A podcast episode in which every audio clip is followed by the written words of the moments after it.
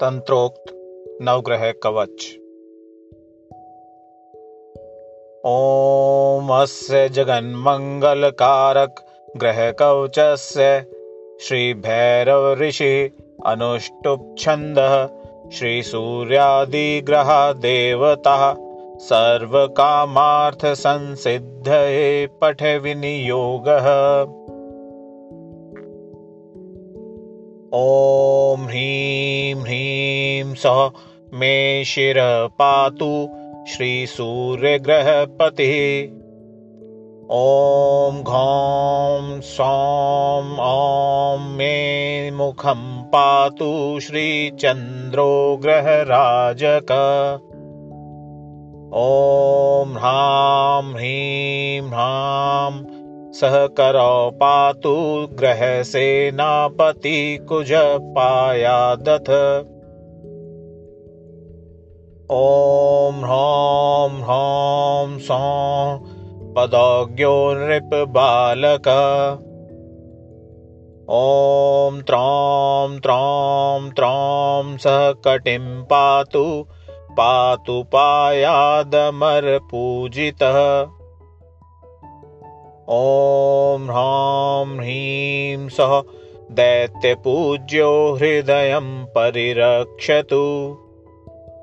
ॐ शां शां सः पातु नाभिं मे ग्रहप्रेष्यं शनैश्चर।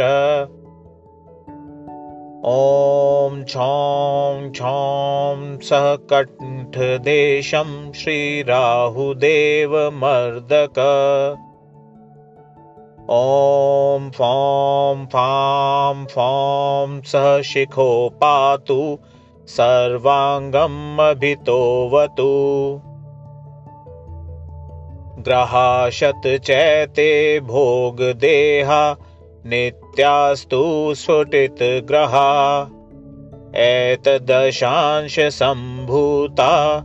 पान्तु नित्यं तु दर्जनात् अक्षयं कवचं पुण्यं सूर्यादिग्रहदेवतम् पठेद्वा पाठयेद् वापि धारयेद् योजनशुचि ससिद्धिं प्रप्युपादिष्टा दुर्लभां त्रिदशैसतूयाम् तव स्नेहवशादृक्तं जनमङ्गलकारकम् ग्रहयन्त्रान्वितं कृत्वा अभीष्टमक्षयमाप्नुयात्। नवग्रहकवच सम्पूर्णम्